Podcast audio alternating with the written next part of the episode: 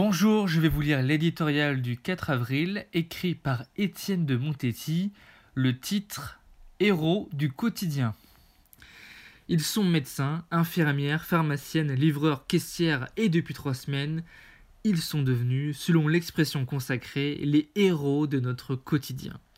Un quotidien désormais limité à quatre murs, avec pour horizon bien souvent une rue ou pour les plus chanceux un jardin. Ils sont nos héros parce que dans une France soudain immobile, figée comme dans un conte fantastique, ils continuent d'agir au service de tous. En ce temps de confinement appelé à durer, des millions de Français sortent par nécessité en deuxième ou en troisième ligne, en un mot sur le front.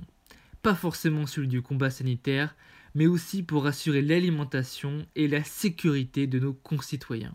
Les uns s'occupent des malades, les autres des bien portants, après la santé, le moral de la nation est un enjeu dans la course entreprise contre l'épidémie. Chacun doit avoir pour eux de la gratitude.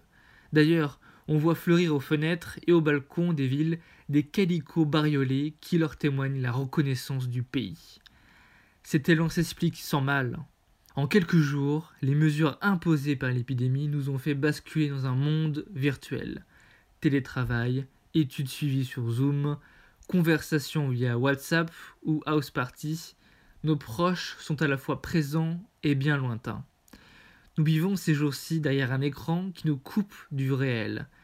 Aussi ceux qui nous aident dans le concret de nos existences réduites, ceux qui nous soignent, nous dépannent, surgissent devant nous comme une apparition miraculeuse. L'irruption de ce mystérieux virus a rendu chacun soudain plus vulnérable, Certains même se retrouvent dans une situation d'extrême dépendance.